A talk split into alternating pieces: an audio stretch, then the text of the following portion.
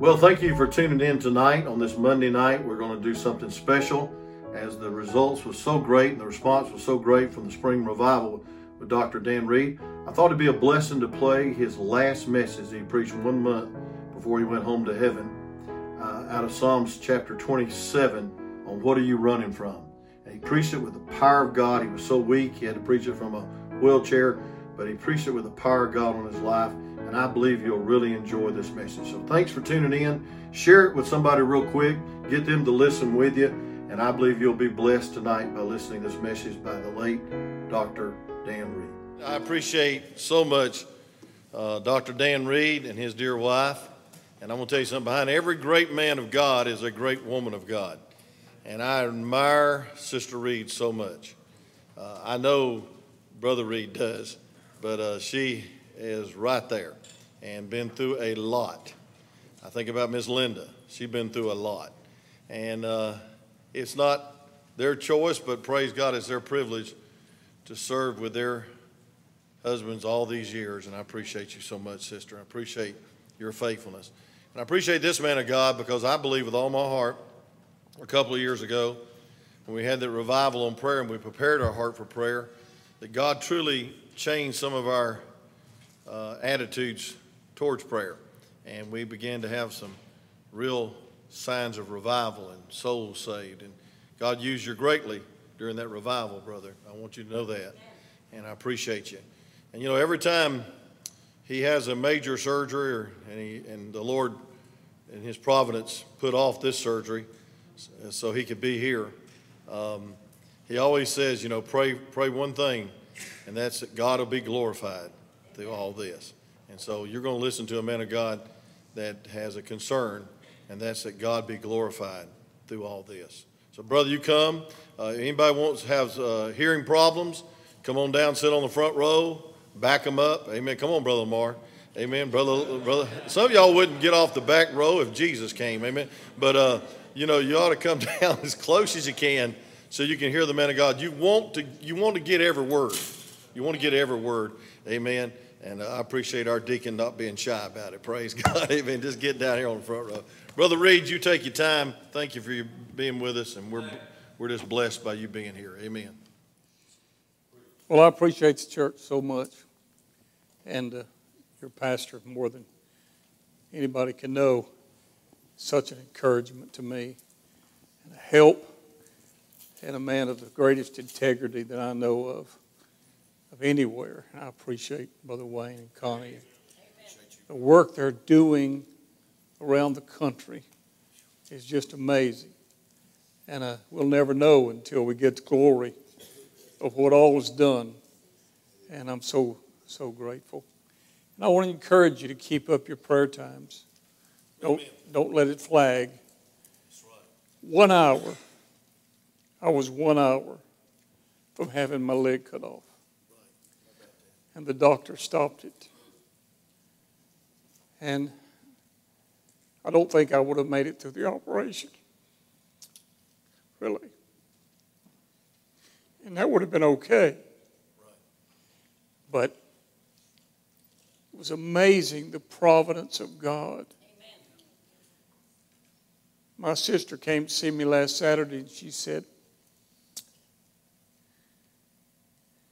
I was praying a miracle. Amen. And over and over, people have told me God, that they were praying. And uh, you have no idea what your prayer closet does. Right. keeping up praying. We don't always see the answers, sure. but we know there's a God that hears and that He is answering. And so I want to encourage you, keep it up, keep it up. There are people, missionaries around the world that depend on you. That's right. And there's people like me that depend on you. People like precious brother Gary Ledford right. are alive by the skin of their teeth simply because people are still praying. Right. And we believe that. And uh, I'm so thankful for you and glad to be here. So, turn to Psalm 27. I'd love just to testify tonight because I could testify of the goodness of God forever. But I love to preach the Bible. I just love to preach the Bible. And Psalm 27 is one of my favorites. What are you running from? What are you tempted to quit? When I hear of your church and I come to a place like this, I see all the things that are going on, and it's wonderful. I love it. Just meeting after meeting, prayer services, breakfast, soul winning, just all the time. And I love it. I hope you don't quit, quit these things. Keep at it. It's a sign of a dying church, I think, when they start to begin to let off here and let off there. And times you have to, I understand. Sure. But we need to keep up the work. Keep up the work. Amen. It's tiring, it's weary. Right. We get tired. You go home, you come back, you go home, you come back, you go home. Right. And, and it's just over and over and over and over again. But yet, it's the stuff of life, and it's the stuff that makes godliness, duty. Exercise yourself to godliness. It's exercise, it's work, it's discipline. I just finished reading Jonathan Edwards' 70 Resolutions by Steven Lawson. You can get it, it's excellent.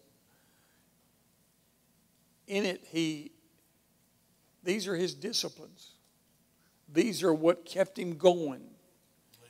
He just decided early in life, I'm going to live by rules.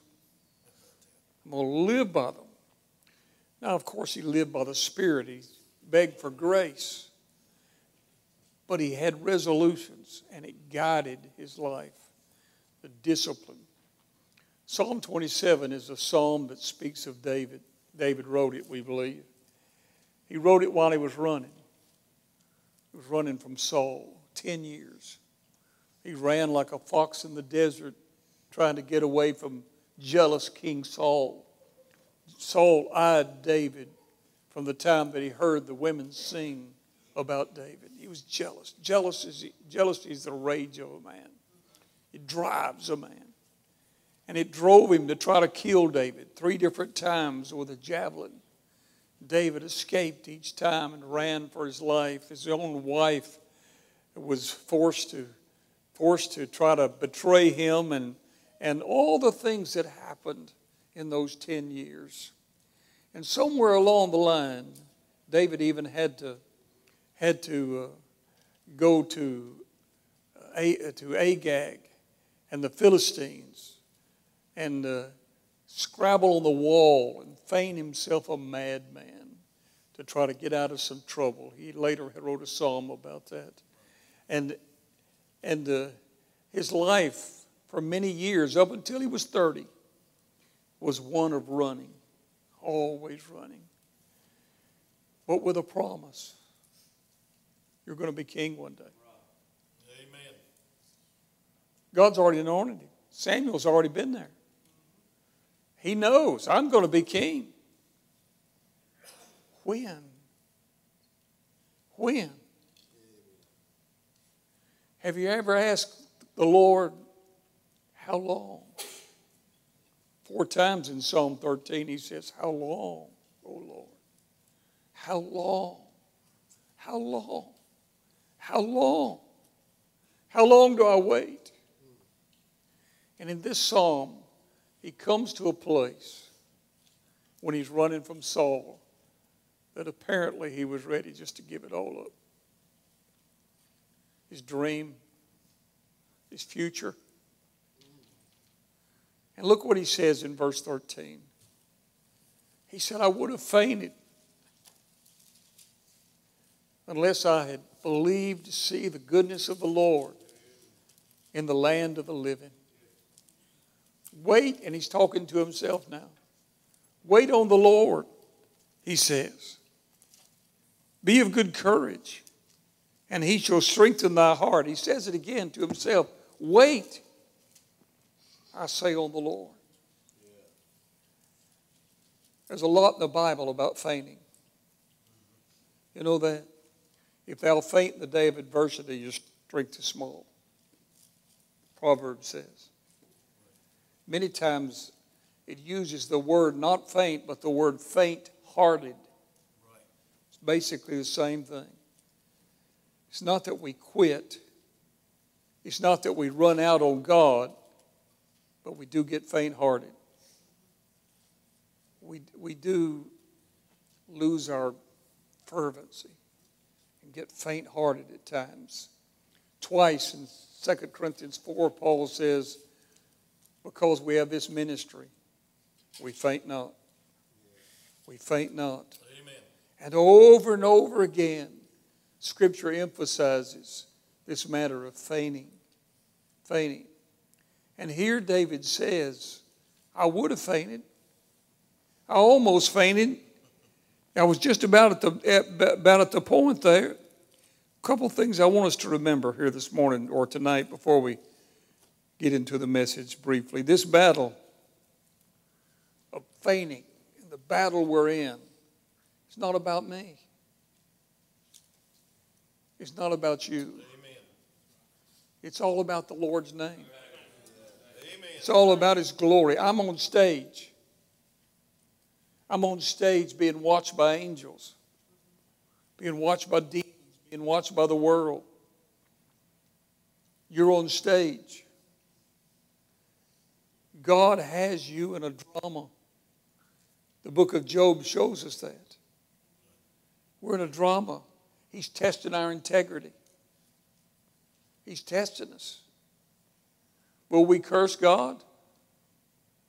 Will we defame God? Will we lower His name? This battle's not about me. That's right. That's right. Oh, we have to remember that the Bible is a God centered book. Amen. It's not a me centered book, it's a God centered book. We must keep our focus on Him. In this psalm, David says, One thing have I desired, verse 4, and that will I seek after. That's what I'm going to seek after, that I may dwell in the house of the Lord all the days of my life. Watch this to behold the beauty of the Lord. Amen. The beauty, the holiness of the Lord and to inquire in his temple. Sure. But there is this tendency to faint. But we've got to remember I can't faint because it's not about me. The battle's not mine. Again, I've got to remember it's a good fight. Fight the good fight of faith. Yeah. I'm in a good fight. Amen. A lot of people in a bad fight, you know it. They just like to fight. That's right. That's right. But I'm in a good fight. This is the best fight. That's right. I'm on the Lord's side. Right. I'm fighting in the battle of the Lord. He enlisted me. What an honor to fight in the Lord's battles. It's the Lord's fight, you see, and it's called in the scripture a good fight. Again, it's a lifelong fight. It's not a 100 yard dash, it's a marathon. We have to set our minds and our hearts for the long run to finish, to finish our course. We've got to get our mindset, whatever the cost. We're going to finish. We're not going to faint. God helping me. His grace helping me. I'm going to finish and finish well. Amen. And finish with a good testimony. And joy on my heart. I want to show you three things. Number one, David's confession. He confesses, I would have fainted. I almost fainted. I almost gave up. I had fainted. What do you reckon that meant to David? What would it mean to you? I would have fainted.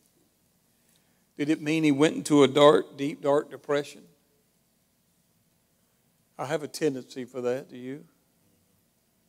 Sometimes I have a tendency to go to a self pity party. I hate those things, don't you? Try to get out of them as soon as I can.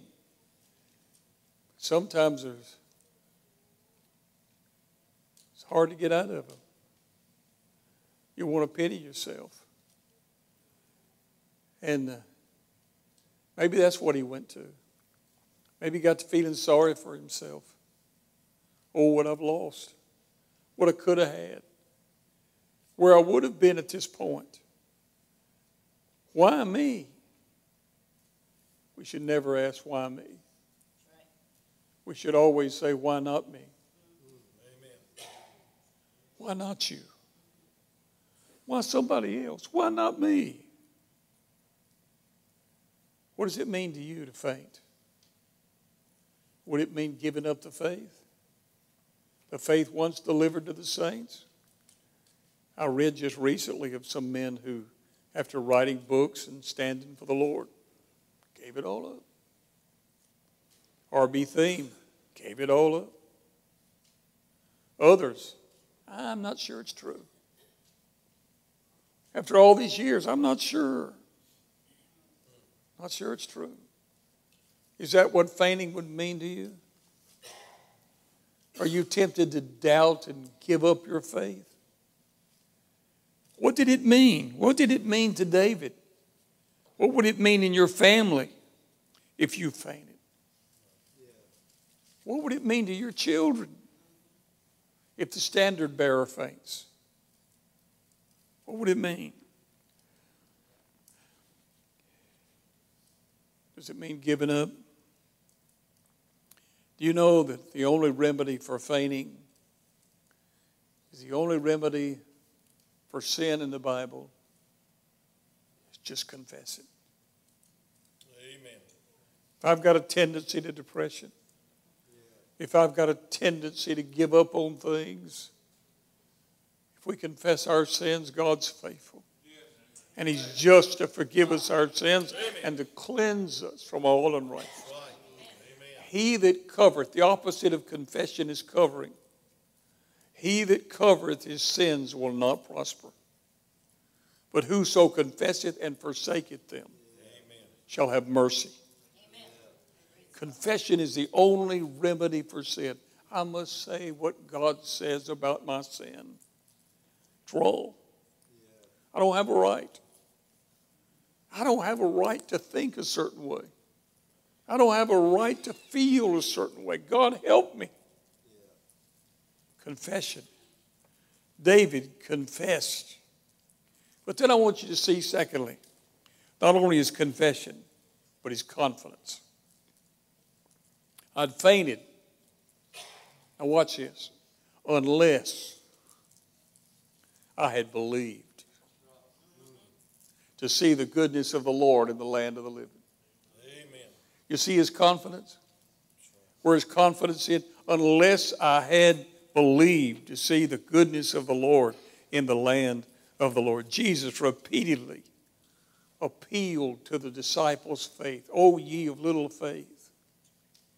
He was constantly building their faith. He constantly commented on people's faith or lack thereof. He was constantly trying to build their confidence in Him all the time.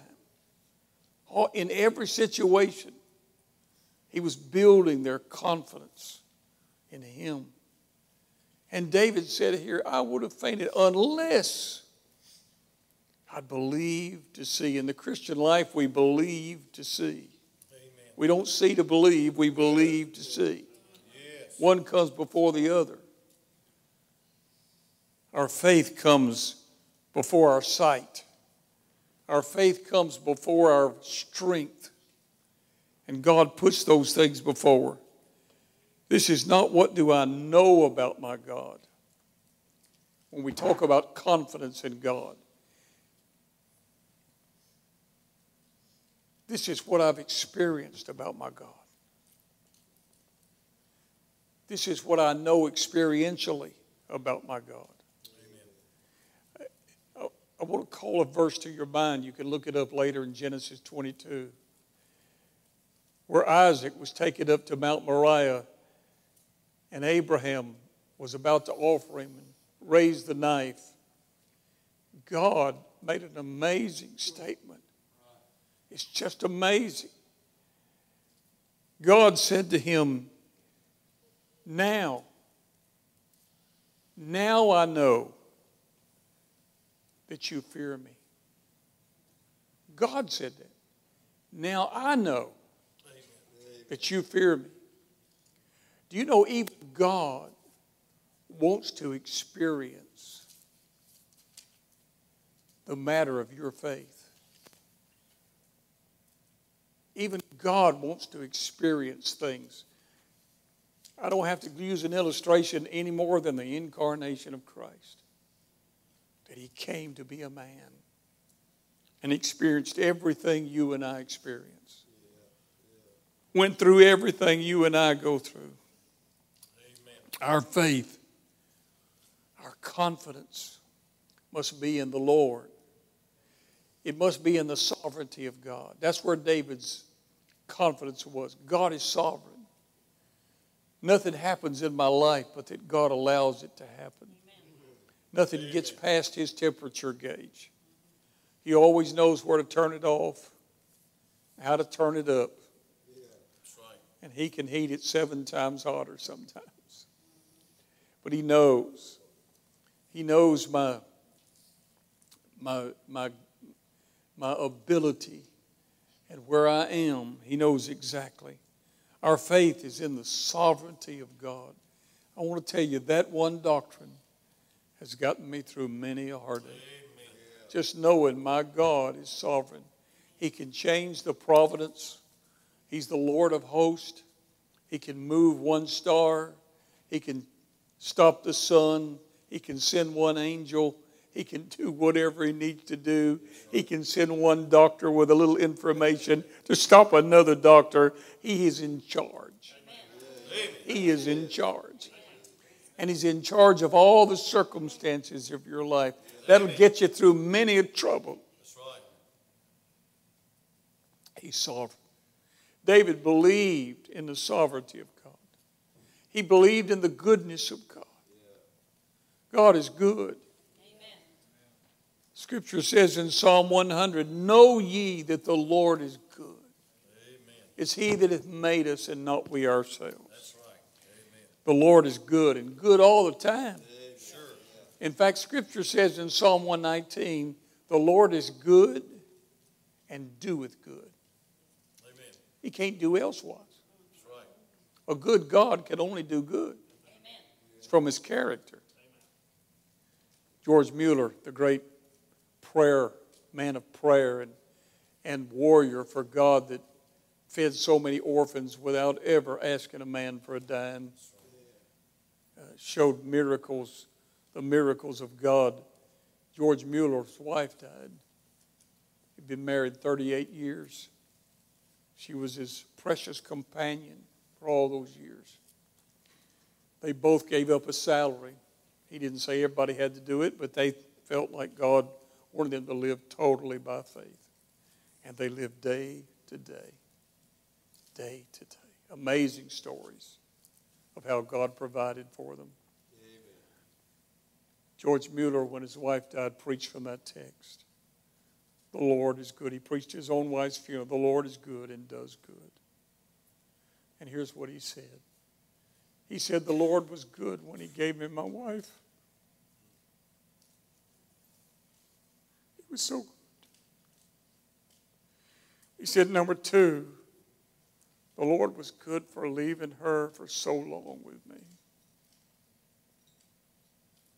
And he said the Lord was good because he knew when to take her. The Lord is always good. Amen. Amen. You know, sometimes we think, no, he wasn't good when he took her. We wouldn't, he wasn't good when he took me, took what I had. He wasn't good when he took my boy. He wasn't good when he took my girl. Heard about an old Puritan divine who was called to the side of a widow lady who had a son who was dying. And he was quickly approaching death. And the lady begged the Puritan preacher, Pray that he'll live. Pray my boy live. And the old Puritan preacher said, I'll pray for God's will. Amen. And she said, No. You got to pray he'll live. I can't take it. You got to pray he'll live. So he began to pray. The boy did live. And 20 years later, she saw him on a gallows about to be hung. Now, pray tell me, is it not better that God takes some people? Amen. God knows when to take us. Yes. The Lord gives and the Lord takes away. Amen. God is always good. Amen. He's always good. He's always faithful. The sun will come up tomorrow and go down. He's always faithful. I'm reminded of that each day and each night of how good and faithful God is. It's of the Lord's mercies that we're not consumed because his compassions fail not. They're new every morning. Great is thy faithfulness. There's a confession here. I would have fainted. I was about to faint. And there's confidence here. But third, there's counsel here. There's counsel here, which is, which is really just self preaching. He's preaching from what he knows from Scripture, what he knows from God. But the most important conversation you and I have every day is how we talk to ourselves. That's right. And what he's saying here in this last verse, verse 14, he's talking to himself. Wait on the Lord. That's what most of the Psalms are. They're talking to God, talking to myself telling myself what God would tell me. Wait on the Lord, he says. Wait on the Lord and be of good courage, and he shall strengthen your heart. Wait, I say, on the Lord. Now that's good counsel. Wait. What does it mean to wait on the Lord? It's providence. It's waiting to see what God's going to do before I take the next step. It's guiding my steps. Jeremiah said, I know, O Lord, that the way of man is not in himself. It is not in man that walketh to direct his steps. Are you aware of that yet? I have to make some choices within certain boundaries. But I thank God, God's put up some boundaries. Amen. He guides our steps. That means sometimes He pushes us against a wall right. where we can't, we're hedged in. We can't get out. We were building our building, Brother Wayne. I felt hedged in because things started happening and snowballing and and then it cost more than we had imagined. And but I couldn't get out. I was forced. I was forced to stay where God put me. I was forced to do as God had led me to do, but just didn't follow through with my timing. By the way, do you know if you don't know the will of God, one of two things is wrong? One of two things. Either you're not in God's word and obedient, or the timing's wrong.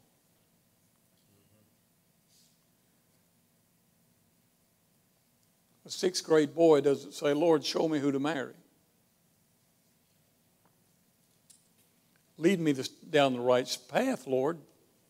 Get me ready, but God's probably not going to show him the young lady to marry at sixth grade.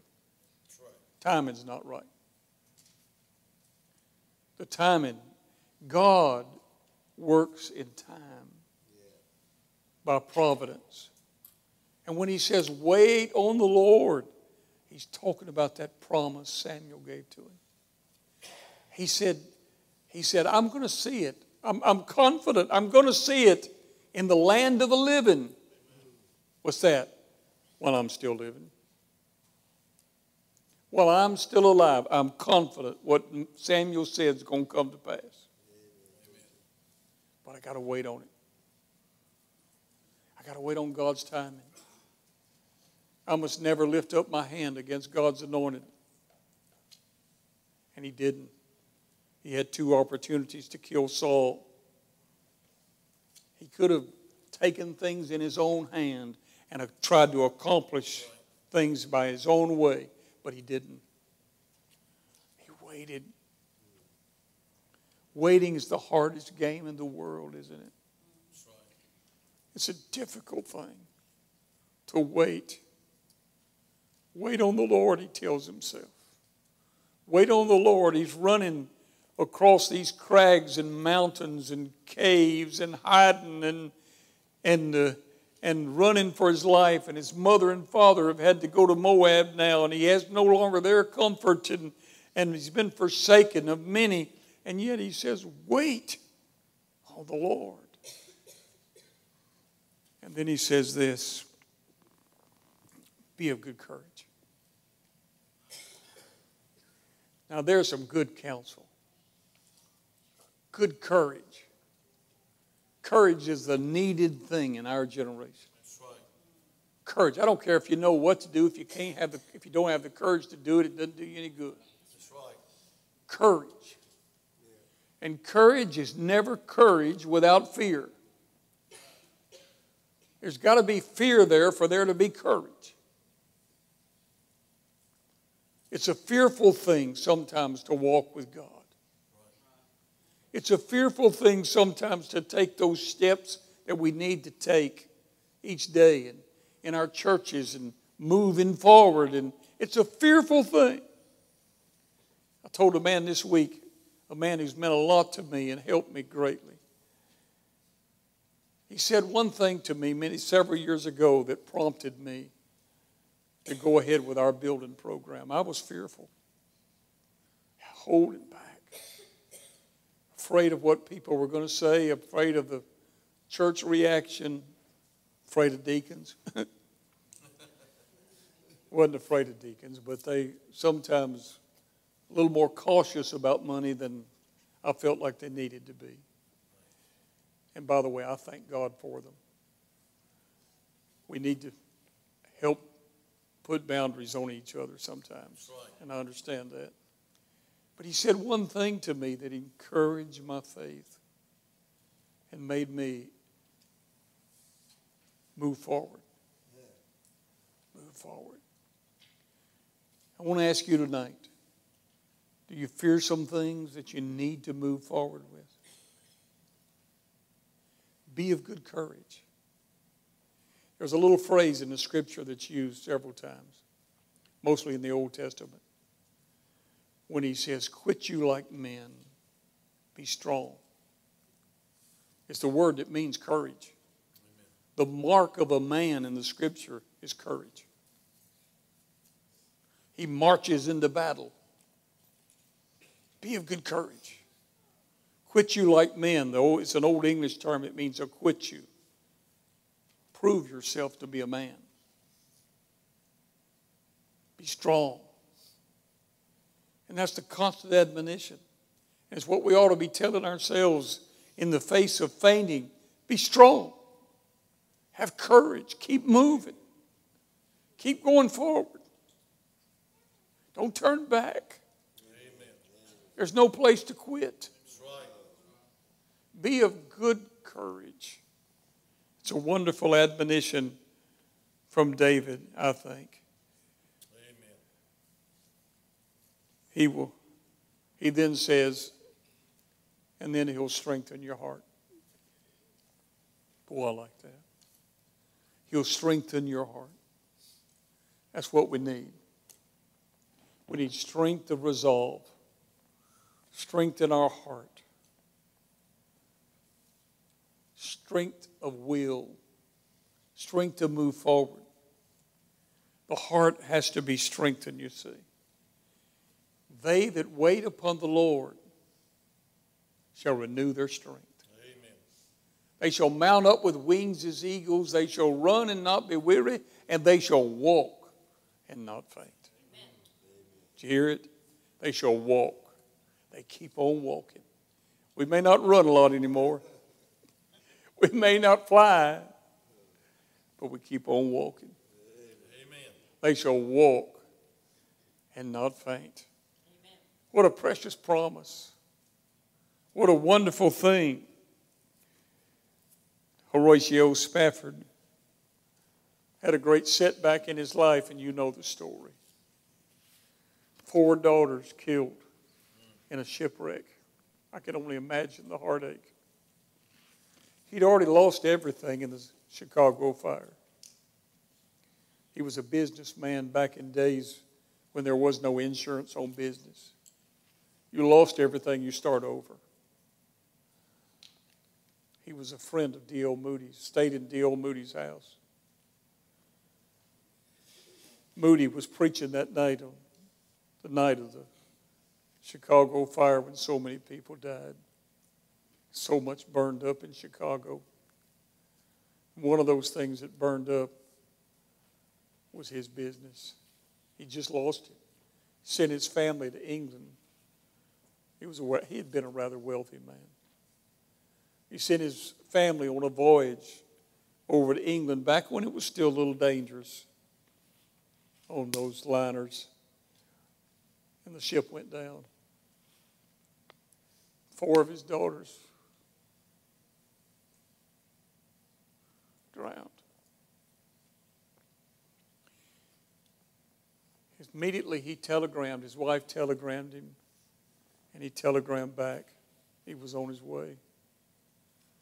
He took the next ship he could get out. And on the way, they stopped and pointed out the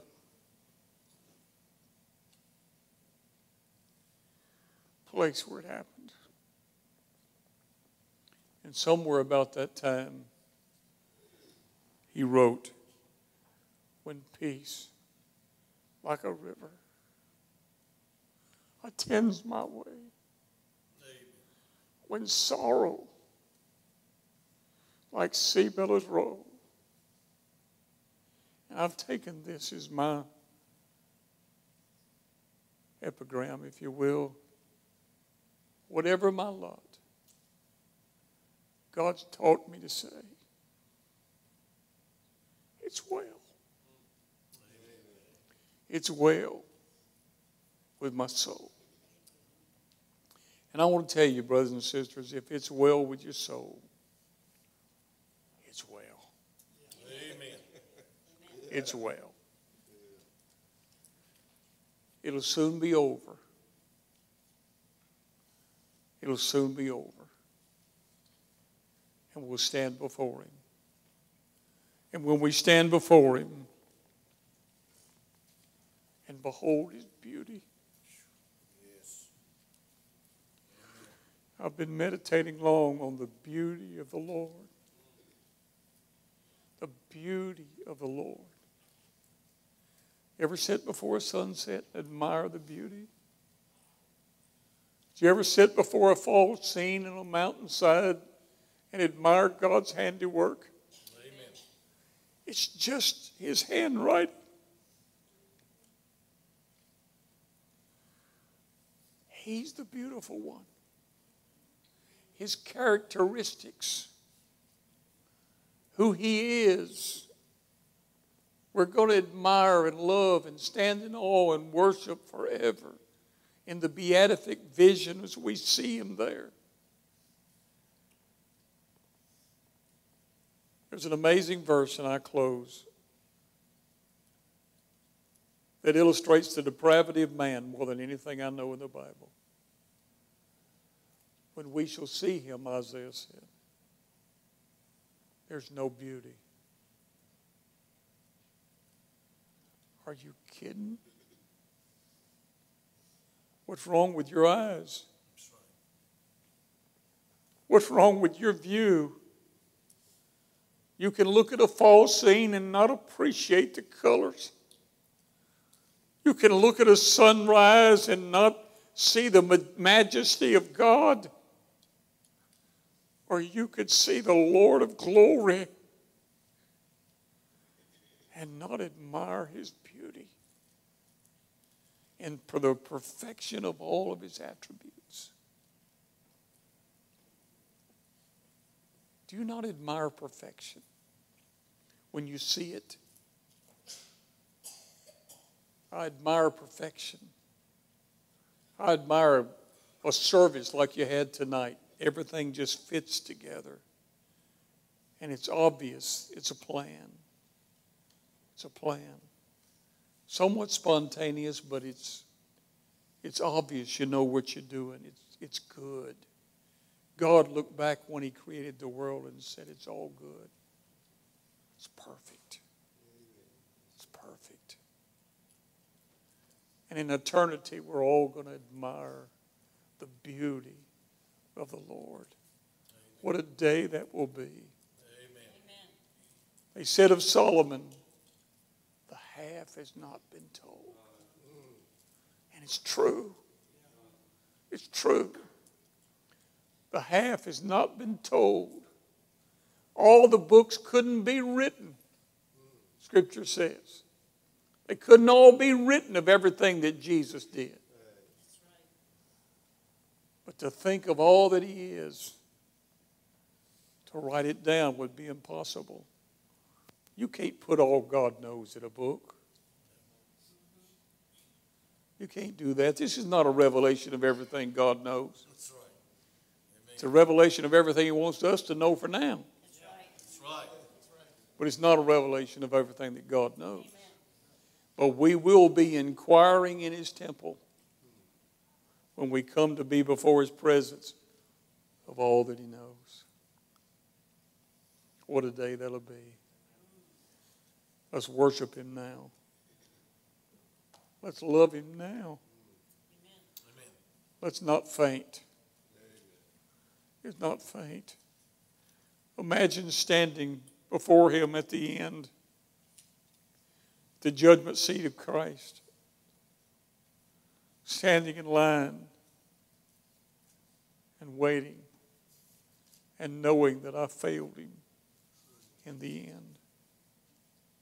We'll weep like Peter if that be true. May God give us strength. If you're unsaved tonight, I want to tell you the riches of Christ are waiting for you if you'll trust Him tonight if you'll believe Him, if you'll simply accept Him, repent, and trust Christ as your Savior. If you're ready to faint tonight, confess. It's wrong. I must not faint. I must not allow myself to be pitied or self pity. I must not allow that. Confess it. Build your confidence, your faith. Constantly work on it. And constantly counsel yourself. Wait on the Lord. Be of good courage. Because He will strengthen your heart Amen. in the day of trouble. Father, I thank you for the strength to preach tonight. I thank you for grace. And I thank you for this church. And I pray, God, you'd help us to be willing to search ourselves for weak points, to examine ourselves, whether we be worthy to take this cup, whether we be worthy to partake in your body. Lord, help us tonight, we pray. Search me, O God, and know my heart. Try me and know my thoughts. See if there be any wicked way in me and lead me in the way everlasting. And we'll thank you, Spirit of God, move in us today. In your name, we ask it. Amen and amen. You've heard from God tonight, and maybe your heart needs to speak to God. The Bible says that men ought to always pray and not faint. So this is your time to pray. Would you come?